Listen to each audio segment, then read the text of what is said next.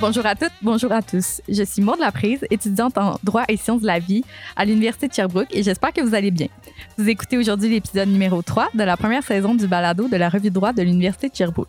Aujourd'hui, j'ai le plaisir d'être entourée de Frédéric Morancy, étudiant au baccalauréat en droit à l'Université de Sherbrooke. Ça va bien? Ben oui, toi. Oui, merci.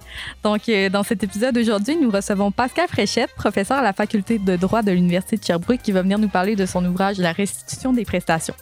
D'où que vous soyez, je vous souhaite la bienvenue à Versus.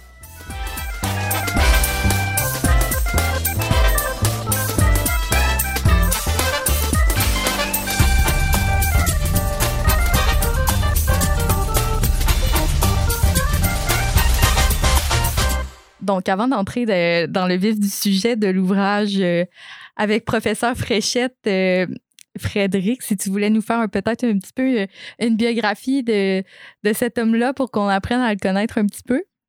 Oui, tout à fait. donc, pour résumer, Pascal Fréchette est professeur à la faculté de droit de l'Université de Sherbrooke depuis 2014. Il y était auparavant chargé de cours depuis 2005. Il a d'ailleurs obtenu son baccalauréat en droit à l'Université de Sherbrooke en remportant le prix du doyen. Il a aussi été récipiendaire du prix du barreau du Québec. On voit ensuite qu'il a œuvré comme avocat pendant près de dix ans en litige civil et commercial dans un grand cabinet montréalais avec une spécialisation en droit des contrats et des sûretés? Il a une maîtrise en droit à l'Université de Montréal portant sur la qualification des contrats. Avec son mémoire, il a remporté le prix d'association Henri Capitan en 2019, euh, en 2009, pardon, qui est réservé pour le meilleur mémoire de maîtrise en droit privé. Il a aussi reçu le prix de la Fondation du barreau du Québec en 2008. Enfin, il a obtenu son doctorat en droit à l'Université Laval et sa thèse portait sur les fondements et le régime juridique de la restitution des prestations en droit civil québécois. Merci beaucoup, Frédéric. Donc, euh, on, prend une petite pause et de retour ensuite avec euh, professeur Pascal Fréchette.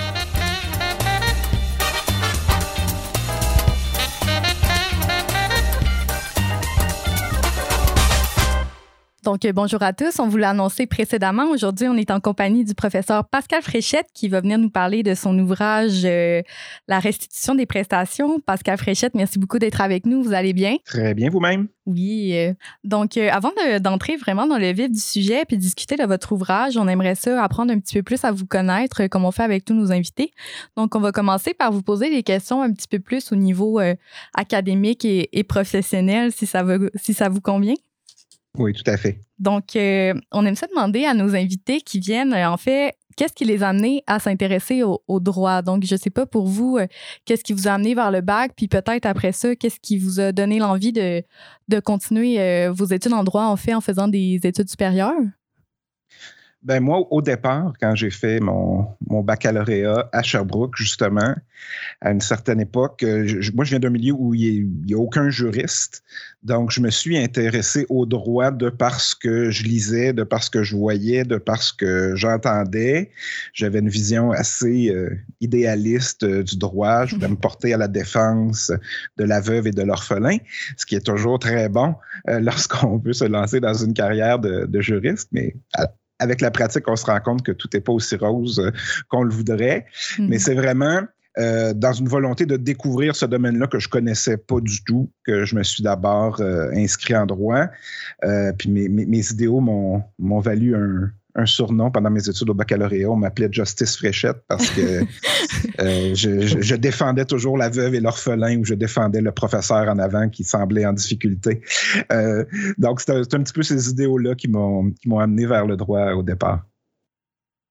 Euh, oui, professeur Fréchette, je voulais savoir, est-ce que vous aviez justement durant votre baccalauréat un, déjà une matière, on sait que hum, vous êtes euh, très spécialisé en droit euh, des obligations, en droit des contrats. Est-ce que à ce moment-là, vous aviez déjà un intérêt naissant au tout début du baccalauréat? Est-ce que vous avez déjà une passion pour ce type de droit-là? Ou vous aviez aussi d'autres intérêts qui ont peut-être justement allumé une ou deux, une ou deux excusez-moi, euh, si dans le fond, il y a un autre domaine de droit que vous avez euh, passionné? Encore d'autres, mais c'est sûr que j'ai développé, euh, moi je, suis toujours regardé avec une première impression de mon cours d'obligation 1 qui était dans les premiers cours que j'ai eu au départ. Mm-hmm. Est-ce que c'est ça qui m'a vraiment marqué ou si j'avais déjà un intérêt préexistant pour ça. Je pense que je le saurai jamais. Euh, mais donc, c'est sûr que cet intérêt-là pour euh, les obligations puis les contrats, ça m'a suivi. Moi, j'ai pratiqué une dizaine d'années en sortant du baccalauréat, donc c'est sûr que ça m'a suivi. Ceci dit, en cours de route, suivant les occasions qu'on a puis les intérêts qu'on a, il y a d'autres champs d'intérêt qui peuvent se, se développer. Moi, j'avais fait mes cours de sûreté puis de faillite et d'insolvabilité dans mon baccalauréat. Je pensais pas vraiment pratiquer dans ces domaines-là, mais l'endroit où j'ai été engagé euh, avait des, associés spécialistes dans ces domaines-là. On développe des atomes crochus, puis il y a eu une bonne partie de ma pratique euh, que j'ai développée en droit des sûretés, puis en faillite et insolvabilité aussi. Euh, donc, comme quoi, des fois, même si a priori, quand je faisais mon cours de faillite, parfois, je trouvais que je m'ennuyais un peu sur ma chaise, mais des fois, la pratique, la, la réalité nous amène à développer d'autres champs d'intérêt aussi. Mais euh, mm-hmm. c'est intéressant, vous parlez qu'après le bac, vous êtes allé en, pratique en cabinet, puis euh, c'est par la suite que vous êtes allé faire euh, votre maîtrise puis votre doctorat, si je ne me trompe pas. Donc, je me demandais, est-ce qu'au moment où vous avez terminé le bac, vous avez passé votre barreau puis tout ça, est-ce que c'était déjà dans, dans, votre tête à quelque part l'idée d'aller faire des études supérieures ou c'est vraiment né plus tard après quelques années en pratique? S'est né plus tard. Moi, quand j'ai quand j'ai terminé mon barreau, mon intention c'était de, de, faire ma carrière en pratique. Euh, ce que j'ai fait en cabinet à Montréal pendant pendant une dizaine d'années. Euh, ceci dit, après euh, sept ou huit ans de pratique en cabinet, je me rappelle que certains jours, après avoir retravaillé dans mes dossiers, je terminais ma journée, puis je me demandais, est-ce que j'ai fait du droit aujourd'hui? J'ai parlé beaucoup au téléphone, euh, mm. j'ai géré beaucoup de choses, j'ai géré de l'administratif, j'ai géré des clients, j'ai géré des confrères, des consoeurs euh, dans mes dossiers, mais j'ai pas fait beaucoup de réflexion sur le droit, puis je à un certain moment, je m'ennuyais vraiment de, de la recherche parce que lorsqu'on est euh, jeune avocat en cabinet, on nous fait faire plus de recherches, mais plus on avance, on en fait un petit peu moins parce qu'on est plus senior puis on fait plus de la gestion de dossier. C'est un petit peu la, vie de, l'avocat en pratique privée. À un certain moment, je, me suis rendu compte que mon intérêt premier pour le droit est en train de, disparaître. J'ai commencé à donner des charges de cours euh, sur l'entrefaite. Euh, puis j'ai décidé de, me retourner vers, vers, la recherche. Puis je travaillais à temps partiel au bureau où j'étais lorsque j'ai commencé ma maîtrise euh, à l'Université de Montréal. Donc, euh, dans le fond, le, saut que vous avez fait un peu, si je peux dire, vers, euh, vers un retour à une carrière plus universitaire, c'était de par votre intérêt pour la recherche, puis vous trouviez que ça manquait un petit peu à votre, à votre quotidien. Mais est-ce que vous, vous avez fait le saut justement avec l'idée en tête de retourner faire de la recherche ou vous visiez déjà une carrière professorale? Ah, ben, à ce moment-là, ben, c'est-à-dire que lorsque je travaillais à temps partiel, toujours au bureau, puis je, commençais ma maîtrise en recherche aussi, je voulais voir, je, voulais mettre un peu l'orteil à l'eau pour voir euh, si ça allait me, passionner autant que, je le pensais, et l'enseignement et la recherche. Puis ça m'a permis de confirmer cet intérêt-là. Donc, quand j'ai terminé ma maîtrise en recherche, j'ai décidé de me lancer dans le doctorat. Là, c'était vraiment en vue de, la carrière professorale qui, je le souhaitais, euh, suivrait par la suite. Ah, ben, c'est super intéressant. Euh, on aurait euh, une autre question pour vous, en fait, sur votre parcours, mais si on revient plus au niveau du baccalauréat puis tout ça, quand on regarde votre biographie, on voit que vous avez gagné plusieurs distinctions au niveau académique, que ce soit le, prix du doyen puis tout ça. Puis on se demandait si qu'est-ce que vous diriez à des étudiants qui sont là aujourd'hui euh, au bac puis qui, qui, qui veulent performer? Euh, je ne sais pas si, euh, pas nécessairement des conseils, mais ça ressemblait à quoi pour vous le quotidien au bac? je ne sais pas si je suis la bonne personne pour donner des conseils dans le sens où chaque personne doit trouver sa, méthode de travail pour arriver au résultat qu'il ou elle veut, veut obtenir. Euh, moi, dans mon cas, euh, moi, j'admirais beaucoup les gens qui euh, faisaient plus ou moins leur lecture, qui étudiaient à la dernière minute, puis qui avaient des bonnes notes quand même. Moi, c'était vraiment pas mon cas. moi, comme méthode de travail, il fallait que je fasse absolument toutes les lectures, il fallait que je fasse tous les exercices, il fallait que je fasse tous les résumés de jurisprudence. puis dans ma méthode de travail que j'ai développée dans mes années de baccalauréat, moi, ce que je faisais, c'est que je me faisais des, résumés de la matière. Donc, après avoir suivi les cours, après avoir fait mes lectures, je mettais tout ça ensemble. Puis c'est mes, mes notes résumées que j'étudiais pour les examens. Euh, ceci dit, c'est sûr que c'est beaucoup de travail, mais dans mon cas, ça me prenait ça, puis ça, ça a fonctionné. Oui, ça a été payant. ça a été payant dans mon cas. Euh, mais comme je dis, chaque personne doit développer sa propre méthode. Euh, je sais qu'il y a beaucoup de gens maintenant, puis peut-être j'aurais gagné à faire ça à l'époque, qui font de l'étude en groupe, ce qui n'existait plus ou moins euh, mm-hmm. à mon époque, puis qui m'aurait peut-être permis de, sauver un petit peu de temps. mais encore une fois, le, le message, c'est qu'il faut se lancer, il faut l'essayer, puis trouver la méthode qui nous convient le plus à nous. Euh, dans chaque circonstance. Puis il faut se donner. Euh, moi, dans mon cas, je m'étais donné la première année de mon baccalauréat pour voir si ça fonctionnait, si je l'aimais ça. Parce que, comme je disais au départ, je ne connaissais pas du tout ça. Donc, moi, là, après deux ou trois semaines, au début de la première session, première année, j'étais prêt à m'en aller, j'étais prêt à changer d'option parce que je ne me reconnaissais pas du tout dans les gens qui avaient autour de moi. Euh, la méthode de travail, je connaissais rien. Euh, j'avais fait, euh, j'avais fait une demande d'inscription pour l'enseignement au primaire en même temps que j'avais fait ma demande d'inscription en droit. Puis j'étais allé me renseigner à la faculté d'éducation, voir si je pouvais faire le transfert, si jamais je me décidais à l'époque. Mais à un certain moment, je me suis dit, bon, là, je vais, je vais terminer ma première session pour commencer. Puis après la première session, ça a bien été. J'ai dit, je vais me donner l'année. Puis après ça, euh, même avant de terminer la première année, il n'y avait plus de questions euh, dans mon esprit euh, pour la suite. Mais, c'est intéressant, puis c'est rassurant peut-être pour des étudiants qui nous écoutent, qui des fois sont, sont un petit peu découragés, puis tout ça, mais c'est particulièrement commençant, ça peut l'être, parce que moi, je me rappelle surtout pour quelqu'un qui n'a pas, comme je disais, qui ne connaît pas de juriste, qui ne vient pas de ce milieu-là du tout. Je m'assoyais dans mon cours en première année, puis à côté de moi, j'avais euh, euh, la fille d'un juge, puis de l'autre mm-hmm. côté, euh, son oncle était bâtonnier, je ne sais pas trop où, puis l'autre était. Bon, c'est correct de se poser des questions, mais on est tous là pour apprendre en même temps, puis mon expérience me dit que c'est peut-être les gens qui qui avait le plus le profil, en tout cas qu'on pourrait dire en première année, première session, c'est parmi ceux qui, qu'on ne retrouvait pas nécessairement en troisième année. Donc, on peut se donner la chance euh, de, se trouver soi-même dans le processus. Oui, bien, c'est intéressant, puis c'est c'est encore une super bonne réflexion parce que je sais que moi, j'avais discuté de ça au début de mon bac avec des personnes qu'on trouvait qu'on ressemblait pas euh, aux autres gens du bac, puis on se demandait si on était à notre place, puis tout ça, mais ça montre que faut se donner de ça, justement. Oui, ça fait partie de la réflexion, je pense, euh, comme je disais, de trouver sa place. Oui. Oui, euh, j'avais justement une petite question euh, par rapport à ça. Là. Vous disiez, dans votre temps, vous auriez aimé qu'il y ait plus de collaboration, peut-être de, l'étude en équipe. je sais qu'il y a certaines universités qui sont réputées pour être très compétitives. Puis en ce moment, à l'Université de Sherbrooke, en tout cas en droit, c'est assez euh, on est assez réputé pour notre collaboration, pour euh, cet esprit-là d'entraide. Est-ce que euh, vous diriez que déjà, quand vous avez fait votre, baccalauréat, il y avait un peu cet esprit de collaboration-là qui existait par rapport aux autres universités? Ou c'était encore très similaire, par exemple, comme au niveau compétitif?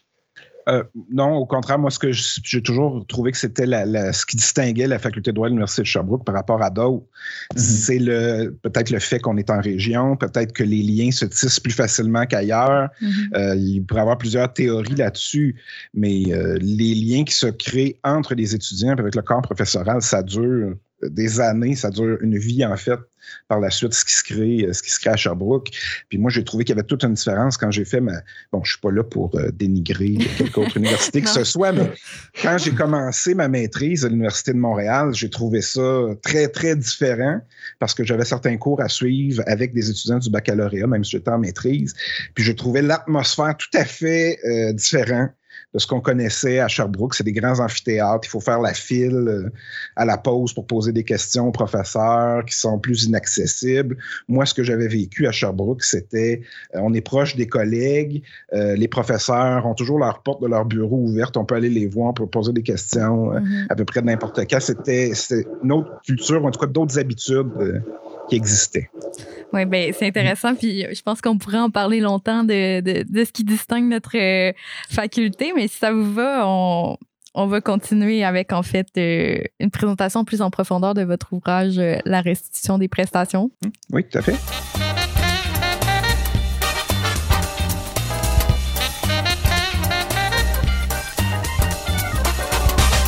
Donc, comme vous l'annoncez, aujourd'hui avec professeur Pascal Fréchette, on parle de son ouvrage La restitution des prestations. Euh, Frédéric, si tu pouvais faire un petit peu un, résumé pour nous de cet ouvrage-là? Oui, oui, tout à fait. Euh, donc, la restitution des prestations, qui est parue aux éditions Yvon Blais, est tirée de la thèse de doctorat du professeur Fréchette. Cet ouvrage est le premier endroit québécois à approfondir le thème de la restitution des prestations. Geste simple en apparence, le fait de rendre ce qui a été reçu soulève en réalité des difficultés importantes liées notamment au passage du temps. L'anéantissement du contrat, la réception de l'indu et l'impossibilité d'exécuter une obligation en raison d'un événement de force majeure ne sont que quelques-uns des cas visés. Toute compréhension du régime passe donc par l'étude de ses fondements. Enfin, il est à souligner que cet ouvrage a obtenu le premier prix 2020 du prix du livre Walter Owen. Bien, premièrement, euh, professeur Fréchette, félicitations pour euh, ce prix-là. Merci beaucoup. Euh, dans le fond, avant de, parler vraiment de la théorie à l'intérieur de l'ouvrage, euh, on aimerait savoir une petite discussion au niveau comme euh, de la pertinence de cet ouvrage-là, de, du contexte dans lequel il s'inscrit, comment vous est venue l'inspiration de parler de ce sujet-là. Parce que dans le fond, c'est ça, Frédéric l'a mentionné, c'est le premier ouvrage en droit québécois qui parle de la restitution des prestations. Ce qui m'a vraiment surpris, je vais vous avouer, quand j'ai fait de la recherche pour se préparer à l'entrevue, parce que ça, témoigne que c'est un sujet qui est vraiment peu abordé euh, en doctrine. Donc, je ne sais pas si vous pouvez nous parler un petit peu de ça. Pourquoi vous pensez que c'est un sujet peu abordé? Puis vous, personnellement, qu'est-ce qui vous a amené à vouloir vous consacrer à ce sujet-là? Oui, euh, c'est une, des, euh, une des questions qu'on me posait aussi quand j'ai commencé mon processus ah euh, doctoral. Pourquoi choisir un vieux sujet poussiéreux de droit civil? Est-ce qu'il reste des choses à dire en droit des obligations, alors que tout le monde choisit des sujets un petit peu plus sexy, qui sont dans l'air du temps puis dans, dans, l'actualité, si on veut? moi, quand j'ai terminé ma, ma, maîtrise en recherche puis que je me cherchais un sujet de thèse pour mon doctorat, j'avais un intérêt particulier pour les obligations, donc je me suis mis à fouiller quels seraient les aspects du droit des obligations qui mériteraient une réflexion approfondie. Puis ma réflexion avait été alimentée un petit peu par ma pratique parce que dans un des dossiers euh, que j'avais plaidé devant le tribunal, c'était une affaire d'annulation de contrat. Et puis, euh, lorsque, je ne me rappelle plus exactement le, contexte de l'annulation, mais quand il était devenu clair devant le juge que le contrat allait être annulé, puis qu'il était temps de discuter de ce qui allait arriver après l'annulation du contrat, donc comment chaque partie allait se remettre ce qu'ils avaient reçu au départ. Lorsqu'il est venu le temps de discuter ça, le juge a regardé les avocats et a dit aux avocats ben, allez vous parler dans le corridor, maître, pour essayer de régler cet aspect-là. Puis on a essayé de dire au juge ben, on aurait des arguments à faire sur qu'est-ce qu'on a à rendre, qu'est-ce qu'on a à restituer suite à l'annulation du contrat. Et le juge nous a dit maître, la cour n'est pas votre comptable. Donc, arrangez-vous avec ce, problème-là, puis vous reviendrez me voir lorsque vous aurez euh, une entente là-dessus. Euh, puis ça, pour moi, ça illustrait la difficulté que on vit en pratique avec la restitution, c'est-à-dire qu'on la voit comme une pure opération mathématique. Donc, voici ce que j'ai reçu dans le contrat, voici ce que je dois rendre, alors que la réalité est beaucoup plus complexe que ça. Euh, donc, c'est beaucoup cette, incompréhension-là à la base euh, de la situation liée à la restitution qui m'a inspiré à choisir euh, ce sujet-là. Comme vous l'avez dit, il n'y avait pas d'ouvrage de réflexion approfondie sur la restitution. Euh, pour des motifs sur lesquels on reviendra peut-être, mais c'était vrai. Euh, au Québec, il y avait une ou deux thèses en droit français euh, qui, qui s'étaient consacrées à certains aspects spécifiques de la restitution, mais on avait cet avantage en droit québécois d'avoir notre quand j'ai commencé maintenant il y a plusieurs années, euh, notre nouveau Code civil du Québec, qui n'est plus tellement mm-hmm. nouveau maintenant, il faut que j'arrête de dire ça, mais qui était en vigueur depuis 1994, euh, où on avait innové avec un régime juridique au Code civil de restitution unifié, c'est-à-dire qui réunissait plusieurs cas de restitution euh, différents soumis aux mêmes règles. Donc ça, ça me donnait une excuse pour réfléchir à tous les fondements du régime de restitution. OK, parce que dans le fond, euh, c'est ça, les, les thèses pardon, françaises qui avaient été rédigées, c'est le régime français n'était pas comparable à ce, nouveau régime-là unifié du, Code civil du Québec. Fait que de là, la pertinence. Ben, Oui, ben c'est ça. Ben, il y avait certaines, certains éléments qui se rejoignaient. Il y a une restitution en nature, donc on doit rendre exactement ce qu'on a reçu d'abord, et si c'est pas possible, une restitution par équivalent. Donc, il y avait des, des, des, principes généraux qui se ressemblaient, mais il y a aussi des différences importantes, notamment le pouvoir discrétionnaire qui est donné au tribunal à l'intérieur du régime québécois de restitution. Donc, si un juge, en annulant un contrat, par exemple, ou en procédant à la résolution d'un contrat, euh, décide que les règles mènent à une injustice, il peut décider de déroger à ces règles-là. Ça, c'est un pouvoir discrétionnaire qu'on ne retrouve pas en droit français, euh, ni sous l'ancien Code civil français, ni euh, suite à la réforme de 2016 en droit français non plus. Mais c'est intéressant euh, ce que vous soulevez parce que en lisant l'introduction de votre ouvrage, je pense vous dites que l'article 1699 alinéa 2 du Code civil du Québec, c'est un petit peu utilisé comme un échappatoire par les juges. Puis je trouvais ça vraiment intéressant, ce mot-là. Je, je sais pas, ça m'a marqué. C'est un mot fort, l'utilisation de l'échappatoire. C'est. Je sais pas si vous pouvez en, parler un petit peu plus de ce que vous voulez dire par là. Puis je pense que ça a été marqué par votre pratique, comme vous nous en avez parlé avec euh, le cas que vous avez mentionné euh, il y a quelques instants. Oui, tout à fait. Moi, je pense que ce, ce qui a résulté dans, dans le choix de ce mot-là, là, du fait que le pouvoir discrétionnaire de 1699 est un échappatoire, ça vient d'une incompréhension ou d'une méconnaissance de la restitution. C'est-à-dire que historiquement, la restitution, ce n'est pas un sujet important ou intéressant en droit des obligations parce que c'est accessoire. Euh, ce qui est intéressant, c'est de décider quand est-ce qu'un contrat sera annulé, quand est-ce qu'un contrat sera résolu, mais ce qui vient après, c'est mécanique, c'est accessoire. Donc, historiquement, il y a eu cette, euh, euh, cette absence d'intérêt-là pour la question de, la restitution qui est à l'origine du fait que depuis 1994, dans l'application des règles de restitution, on se retrouve parfois devant des décisions qui appliquent le pouvoir discrétionnaire de 1699 alinéa 2. Donc, on se retrouve devant certaines décisions où on se pose, on se gratte un peu la tête et on se dit, comment le tribunal décide d'arriver à appliquer l'exception alors qu'il n'a pas vraiment essayé d'appliquer les règles générales mm-hmm. de 1699 à 1707. Donc, on a une série de règles prévues au code sur ce qu'il faut faire en restitution d'abord en nature, sinon par équivalent. Qu'est-ce qu'on fait s'il y a eu des ajouts aux biens qu'on doit restituer? Qu'est-ce qu'on fait des intérêts? Qu'est-ce qui arrive s'il y a des tiers qui ont acquis des intérêts sur le bien entre-temps? Euh, mais donc, on se retrouve devant des décisions parfois où on se dit, ben, le juge n'a pas vraiment essayé d'appliquer les règles, mais il va tout de suite au pouvoir discrétionnaire, peut-être parce que euh, le phénomène de restitution n'est pas suffisamment connu, euh, puis qu'on n'est pas assez habitué de, l'appliquer concrètement. Moi, je trouve que il y, a, certains jugements qui vont particulièrement loin, qui utilisent le pouvoir discrétionnaire du tribunal, non seulement pour ne pas appliquer les règles de restitution, mais parfois pour changer, pour réécrire un contrat. Donc, il y a eu certains jugements où on s'est servi du pouvoir discrétionnaire alors qu'un contrat devait être annulé. Euh, on choisit de réécrire le contrat. Une fois qu'un contrat est annulé, il ne devrait plus exister. Euh, donc, comment est-ce qu'on peut se servir du pouvoir discrétionnaire pour réécrire une clause du contrat puis dire que ça va s'appliquer entre les parties?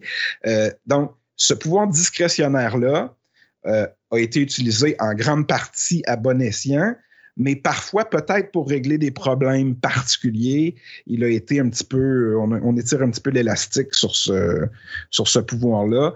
Et le problème, c'est que ça mène à une incompréhension parce que on est plus de 25 ans après l'entrée en vigueur du Code civil du Québec et on n'est pas capable d'élaborer une théorie sur quand est-ce qu'on utilise ce pouvoir discrétionnaire-là euh, parce que la jurisprudence ne s'est pas développée de façon ordonnée euh, mm-hmm. dans ce domaine-là. C'est ça, c'est ironique parce que vous nous avez dit que quand vous avez choisi votre, sujet de thèse puis tout ça, les gens étaient un petit peu surpris, ah, c'est poussiéreux, blablabla. Bla, bla. Mais dans le fond, on se rend compte que c'est pas super bien compris. Mais ça, c'est la, c'est la même chose lorsque je, donne mes cours sur la restitution en obligation 1, puis que euh, la, petite lumière qui s'allume dans les yeux de mes étudiants lorsqu'ils comprennent la complexité du sujet. Mm-hmm. Parce qu'en a priori, on pourrait dire, ben, on annule un contrat, puis on s'ordonne ce qu'on a reçu, puis c'est tout, puis ça finit là. Mais lorsqu'on s'arrête puis qu'on s'arrête à réfléchir, ben, par exemple, j'ai eu une maison pendant cinq ans, euh, c'est plus la même maison que je vais restituer après l'annulation du contrat. Comment est-ce qu'on gère cette différence-là euh, qui est générée par le passage du temps? Donc, ça mène à des difficultés euh, importantes.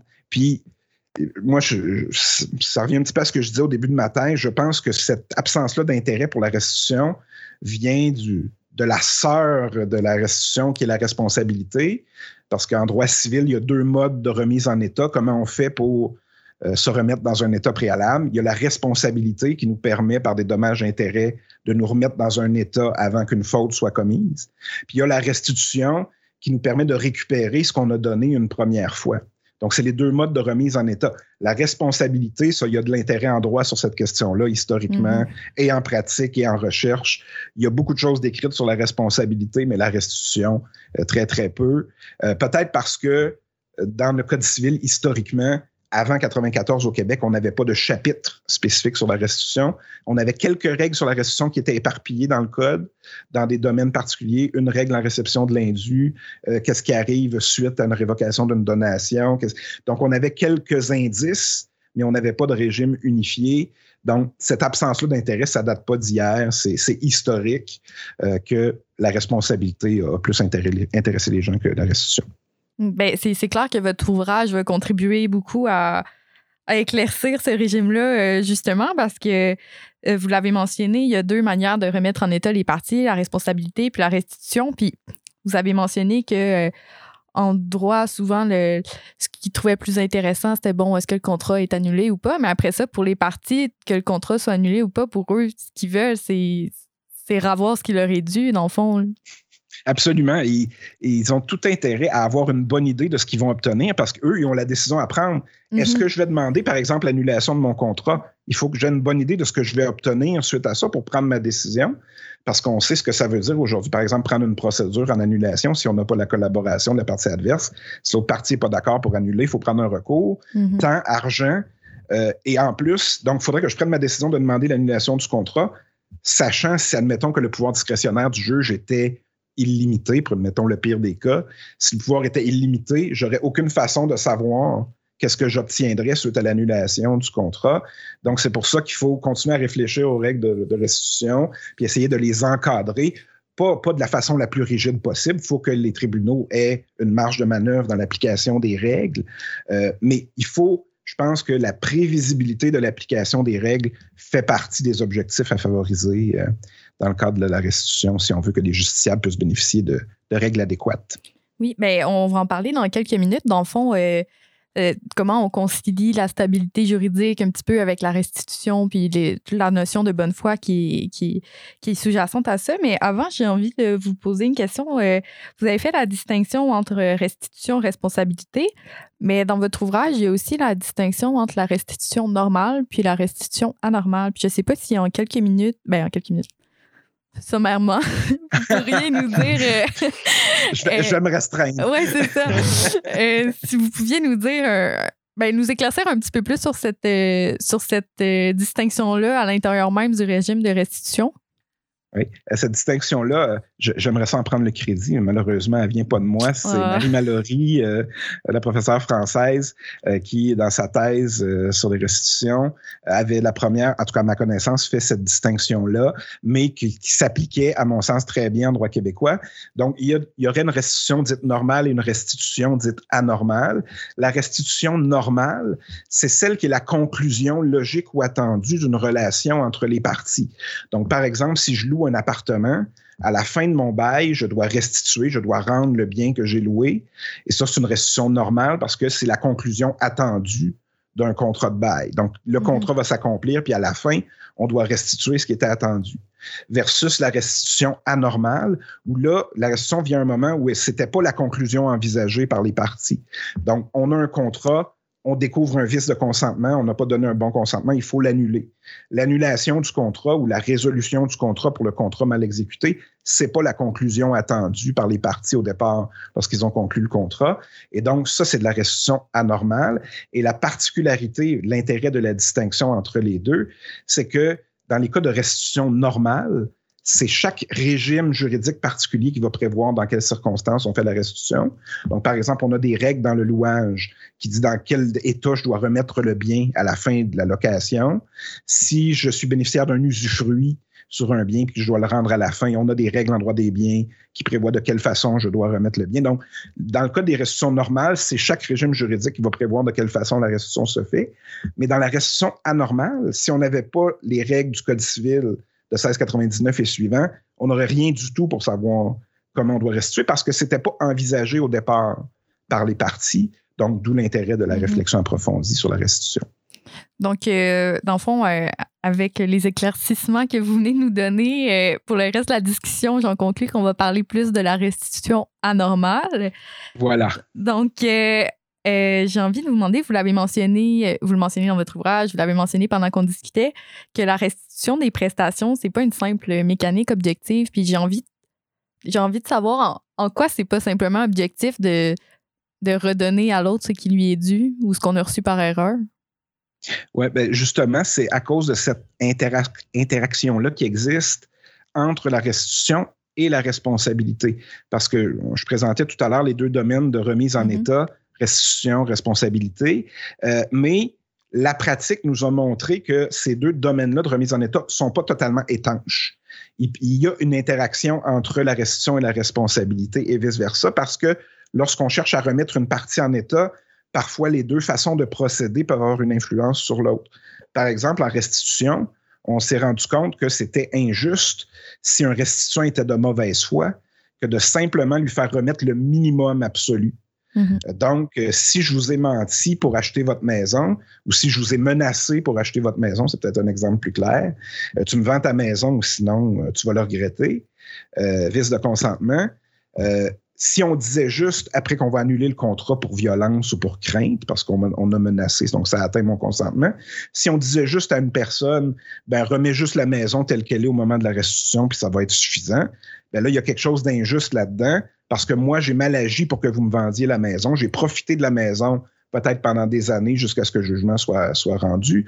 Donc, on s'est donné des cas, là, on parle de restitution complémentaire, pour qu'en plus de la maison, on, on ordonne de remettre une indemnité pour la jouissance du bien pour le restituant de mauvaise foi. Donc, parce que je suis à l'origine de l'annulation du contrat, on ne me permettra pas de remettre le strict minimum, donc la maison toute seule. Ça va être accompagné d'une indemnité parce que j'ai profité de la maison pendant un certain délai. À l'inverse, le restituant de bonne foi, celui que, dont l'annulité n'est euh, pas liée à sa faute du tout, donc toutes les deux parties ont commis une erreur commune, mais de bonne foi qui, qui mène à l'annulation du contrat, ben, on va se ramener du plancher, du minimum. Donc, on va remettre la maison toute seule dans l'état où on l'a reçue. Euh, si elle a été endommagée par ma faute, là, je devrais l'indemniser quand même, je devrais indemniser l'autre partie quand même, mais on va se rapprocher d'un minimum pour le restitution de bonne foi. Donc, c'est dans ce sens-là où je dis que si la bonne ou la mauvaise foi des parties est prise en considération dans l'application des restitutions, on ne peut pas dire que la restitution, c'est une simple mécanique, une simple opération mathématique. On va prendre en considération le comportement des parties, toutes les circonstances, pour décider qu'est-ce qui va être une juste restitution euh, dans des circonstances données. Donc, euh, bon, oui, on a des règles générales au quotidien, mais dans le fond, la restitution, ça reste euh, du cas par cas. On ne peut pas généraliser tant que ça Absolument. D'où le besoin, je pense, du législateur d'inclure le pouvoir discrétionnaire de 1699 pour mhm. dire voici des règles générales où on pense qu'on devrait, euh, on devrait arriver à un résultat juste en appliquant ces règles générales-là dans la majorité des cas, mais il pourrait arriver des cas où euh, l'application de ces règles générales-là mènerait à un résultat qu'on va considérer injuste à 1699 alinéa 2. On parle d'un avantage indu pour une partie. Donc, si le tribunal constate qu'en appliquant les règles générales, ça mène à un résultat qui ne se tient pas, il aura la possibilité d'y déroger, mais il devra expliquer euh, pourquoi il va décider de, faire ça dans, un cas donné. Mais oui, euh, c'est un petit peu comme en responsabilité. On dit chaque cas est un cas d'espèce. Mm-hmm. On ne peut pas dire dans tous les cas qu'est-ce qui va être une faute en responsabilité.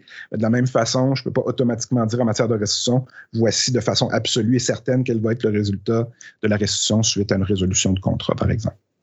Donc, euh, dans le fond, en matière de restitution, le concept d'obligation, ben, le concept de la bonne foi, c'est vraiment euh, central, mais j'ai envie de vous entendre, en fait, comment on concilie l'obligation de bonne foi des parties avec la stabilité juridique des contrats, parce que là, on a mentionné, bon, ça reste du cas par cas, même s'il y a des règles générales, mais dans le régime juridique, c'est quand même important de garder une certaine stabilité puis que les gens sachent à quoi s'attendre. Donc, j'aimerais ça vous entendre là-dessus. Qu'est-ce que vous pensez de, de cette conciliation-là entre deux concepts qui peuvent parfois aller dans, dans des directions différentes? Oui, bien ça, c'est un des grands enjeux qui attend le développement du droit des obligations euh, en général.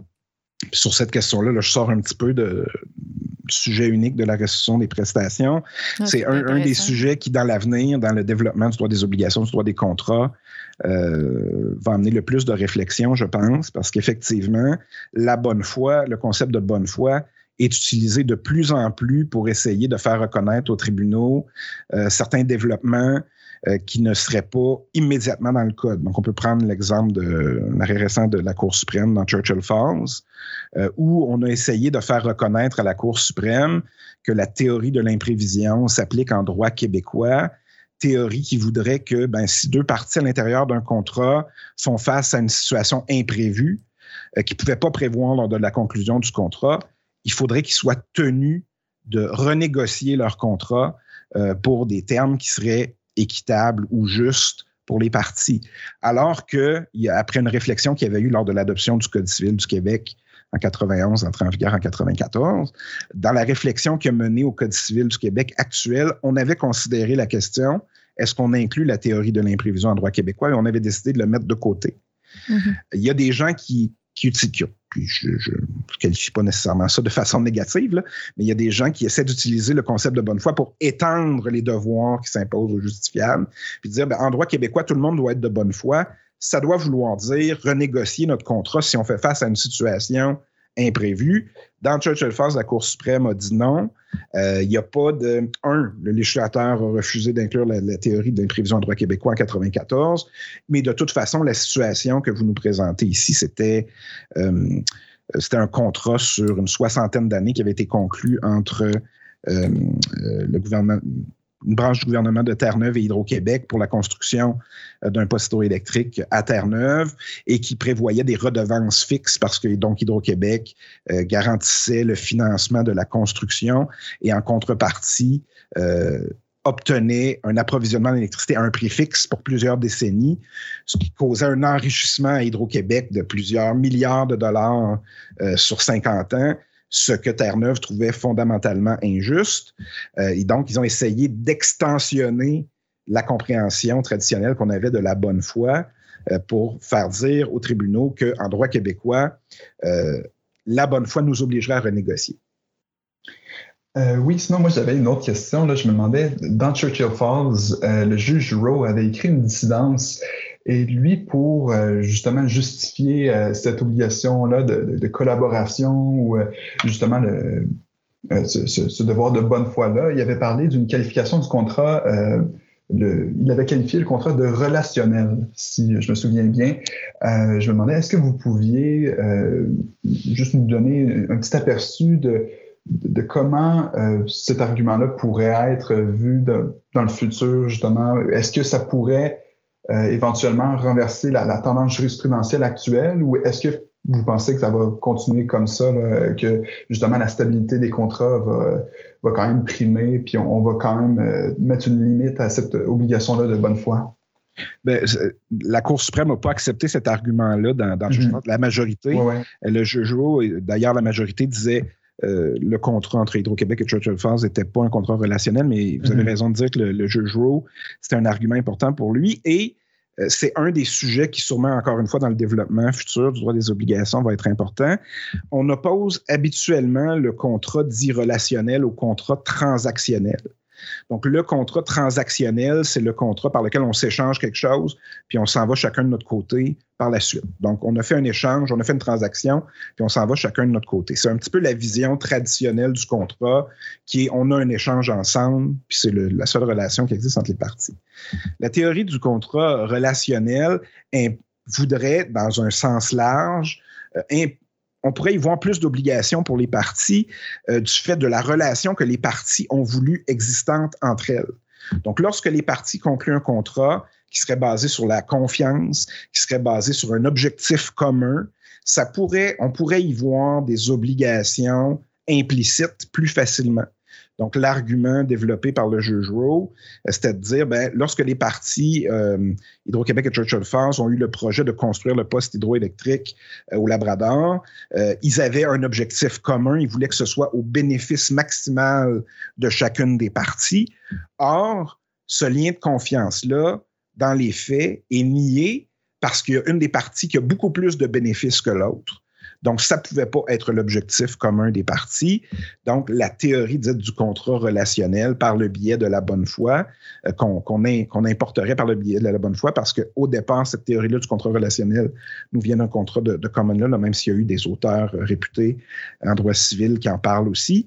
Euh, donc, on a essayé d'importer ça de cette, façon-là, mais la majorité a plutôt décidé dans cette affaire-là que les prestations dans le contrat entre Hydro-Québec et Churchill Falls étaient connues, les bénéfices étaient connus, et on savait dans quoi on s'engageait, on savait ce qu'on allait obtenir. Oui, il y a une partie qui a obtenu beaucoup, beaucoup plus que l'autre comme bénéfice, mais Terre-Neuve, euh, Churchill Falls, elle a obtenu son poste hydroélectrique en courant aucun risque financier. Puis lorsque le contrat va se terminer, ils vont pouvoir vendre leur électricité quand même au prix qu'ils vont vouloir. Donc, la Cour a dit, il n'y avait rien de mauvaise foi dans l'application de ce contrat-là. Oui, il y a une partie qui a eu plus de bénéfices que l'autre, mais le droit civil ne devrait pas aller jusqu'à contrecarrer nos propres intérêts au bénéfice mm-hmm. de l'autre. Puis c'est peut-être là où dans l'avenir, il y aurait peut-être plus de, de réflexion à faire, où il pourrait y avoir plus de développement. Est-ce que la bonne foi pourra aller jusqu'à, dans bien des contrats, nous amener à nous poser la question, ben, est-ce que mon co-contractant retire un bénéfice maximal de la relation? Au départ, dans une, dans une réflexion très traditionnelle du contrat, on dirait, ben moi, je conclue un contrat, c'est parce que c'est pour mon bénéfice, je vais en retirer le maximum de profit. Est-ce que la bonne foi, ça peut aller jusqu'à m'obliger à m'interroger sur ce que mon co-contractant va retirer du contrat pour que le résultat soit juste et équilibré? Donc, il y a deux visions fondamentales du contrat qui sont appelés à s'entrechoquer, si on veut. Est-ce que le contrat doit être un objet d'échange et de régulation économique, ou est-ce que c'est aussi un instrument de justice pour que ce qu'obtiennent les parties soit juste dans les circonstances? On a plusieurs règles qui existent qui vont plus vers un sens ou plus vers l'autre. On a des règles d'ordre public, par exemple, comme la loi sur la protection du consommateur, pour s'assurer que nos consommateurs ne se font pas avoir dans un contrat, qu'ils vont obtenir le bénéfice attendu du contrat parce qu'ils sont dans une situation où ils ne peuvent pas négocier normalement avec un commerçant. Ils n'ont pas le gros bout du bâton. Donc, il y a tellement de législation qui se développe euh, dans ce domaine-là où on se pose la question, ben, est-ce que le contrat, c'est encore chaque partie s'échange quelque chose, puis on va chacun de notre côté, ou est-ce qu'il ne faut pas se poser plus de questions sur qu'est-ce que chaque partie obtient suite à un contrat pour que ce soit juste et équitable entre elles? Mm-hmm. Ben, c'est vraiment intéressant. Puis j'imagine que si la Cour suprême avait accepté justement l'argument euh, avec la théorie de l'imprévision, ça aurait permis d'une certaine façon euh, d'accepter la lésion entre majeure, comme vous l'aviez souligné là, euh, précédemment. c'est comme là, on, essaie de, faire la meilleure affaire, mais l'obligation de bonne foi, comme dans, Churchill Falls, il disait euh, on n'est pas tenu de s'assurer que notre co-contractant euh, est en train de, faire la meilleure affaire. L'obligation de bonne foi s'étend pas euh, justement à ce point-là. Est-ce que vous, vous avez un, point de vue peut-être un peu plus spécifique sur cette chose-là? Ben, je, pense que la réflexion va s'affiner avec le temps là-dessus.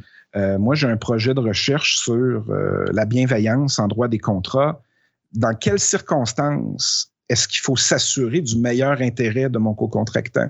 Parce qu'il y en a des contrats de tous les jours qui sont conclus où cette obligation-là existe. Donc, le contrat que vous avez avec votre avocat, par exemple, il est là pour euh, agir pour votre bénéfice. Il est là pour agir pour vous. Ça fait partie de ses mm-hmm. obligations. Donc, ça, c'est des cas plus express. Mais est-ce qu'il existe des cas plus tacites où ça ferait partie de mes obligations d'agir de façon bienveillante pour mon co-contractant. Il y a de la jurisprudence qui s'est développée au fil des ans, notamment sur l'obligation de renseignement.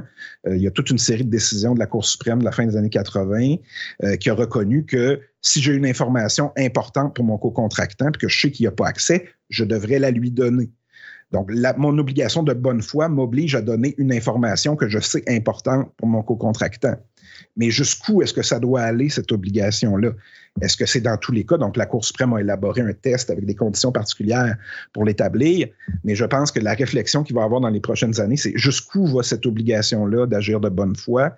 Est-ce que ça m'oblige? Dans quelles circonstances est-ce que ça m'oblige euh, d'agir au bénéfice de mon co-contractant?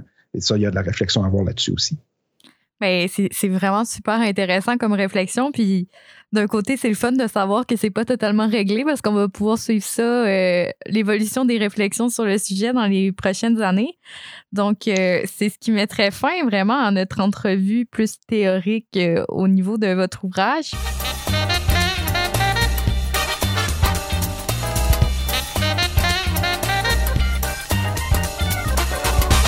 On continuerait avec un petit segment qu'on aime appeler le quiz éclair. Je ne sais pas si Frédéric, tu veux euh, expliquer un petit peu à professeur Fréchette ce qui va se passer dans les prochaines minutes. Oui, oui, tout à fait. Euh, dans le fond, à Versus, on aime bien euh, poser des petites questions spontanées pour avoir de vos réponses d'une façon un peu succincte. C'est assez punché, donc je, je, vais y aller avec la première question.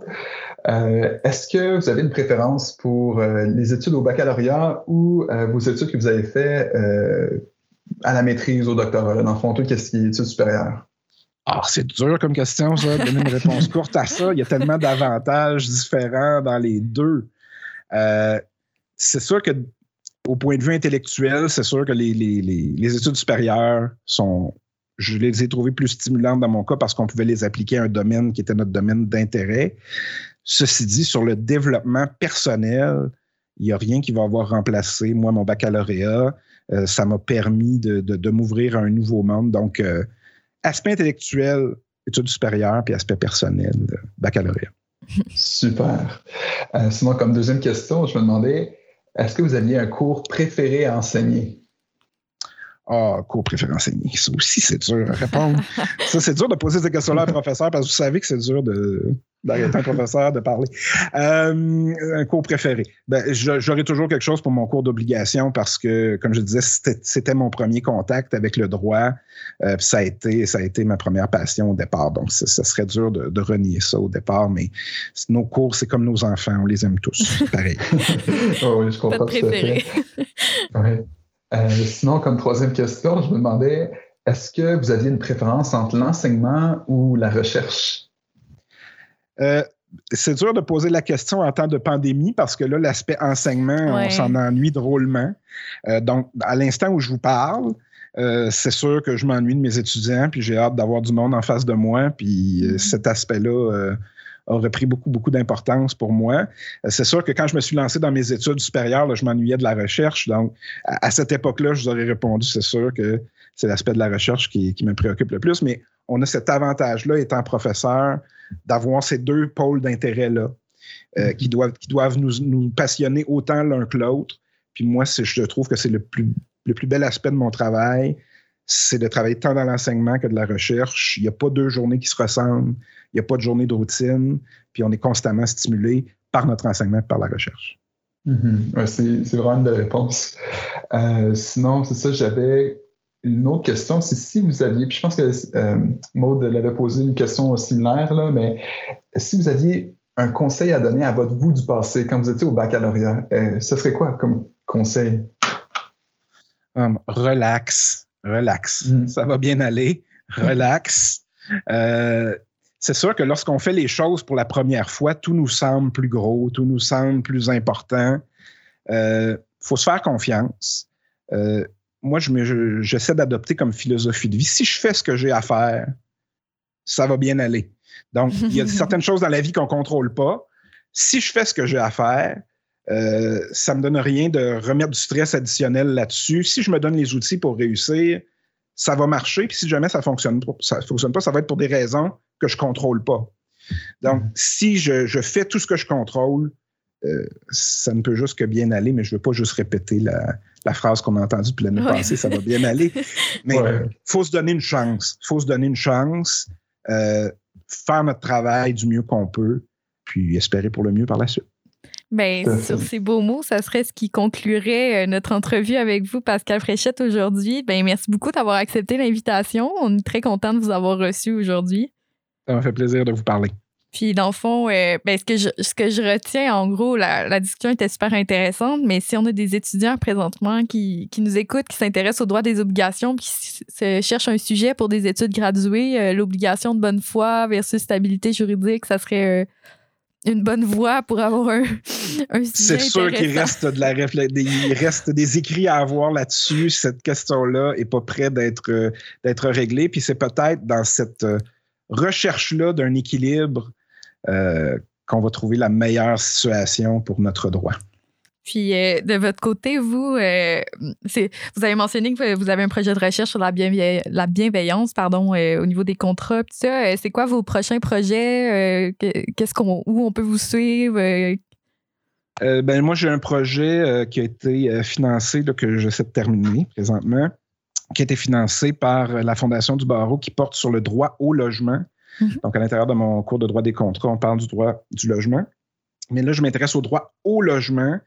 Est-ce que, que nos, qui se trouvent dans les traités internationaux, mais que nos gouvernements n'ont pas intégré au droit interne parce qu'ils ne veulent pas se faire opposer, ils ne veulent pas que l'État se donne une obligation de procurer un logement décent à tout le monde? Mm-hmm. la question que je me pose, c'est euh, puis on ne semble pas près de cette échéance-là. Les gouvernements ne semblent pas prêts à vouloir payer demain matin pour que tout le monde ait un, bon toit au-dessus de la tête. Euh, mais donc, est-ce que notre droit privé peut se rapprocher des idéaux du droit au logement? Donc, de quelle façon est-ce que nos règles qui existent déjà en droit du logement, en droit privé, permettent de se rapprocher de cet idéal-là? Parce que si on est capable d'identifier ça, ben, les trous qui restent, ben, ce serait peut-être ça qu'il faudrait combler euh, par des lois additionnelles ou des règles additionnelles. Donc, je me penche sur le droit au logement, puis j'ai un autre projet aussi, notamment avec la professeure Malaquette de la faculté, euh, sur la révocation des donations pour cause d'ingratitude. Donc, lorsque je donne un bien à quelqu'un, le Code me donne le droit de révoquer une donation si j'ai mal agi envers cette personne-là. Mais c'est quoi les limites de ça, puis est-ce que ça a toujours lieu d'être euh, dans nos temps modernes? Bien, c'est super intéressant. On va s'assurer de suivre ça. Encore une fois, merci beaucoup euh, pour cette entrevue aujourd'hui. Ça m'a fait plaisir. Vous venez d'écouter Versus, cet épisode numéro 3 du balado de la revue de droit de l'Université de Sherbrooke. Nous remercions à nouveau le professeur Pascal Fréchette d'avoir accepté l'invitation et d'être venu discuter avec nous aujourd'hui. Cet épisode a été produit par l'équipe de rédaction de la revue de droit de l'Université de Sherbrooke. Merci à mon co-animateur, Frédéric Morancy. Merci à toi. Euh, merci également à Irène Meyer, Michael Jetchoutek, euh, Jessie Fafard-Théoret et au professeur Mathieu Devina pour leur recherche et leur support. Pour en savoir plus sur la revue, sa publication et toutes les activités qui y sont liées, visitez lucherbrook.ca. À bientôt pour un autre épisode.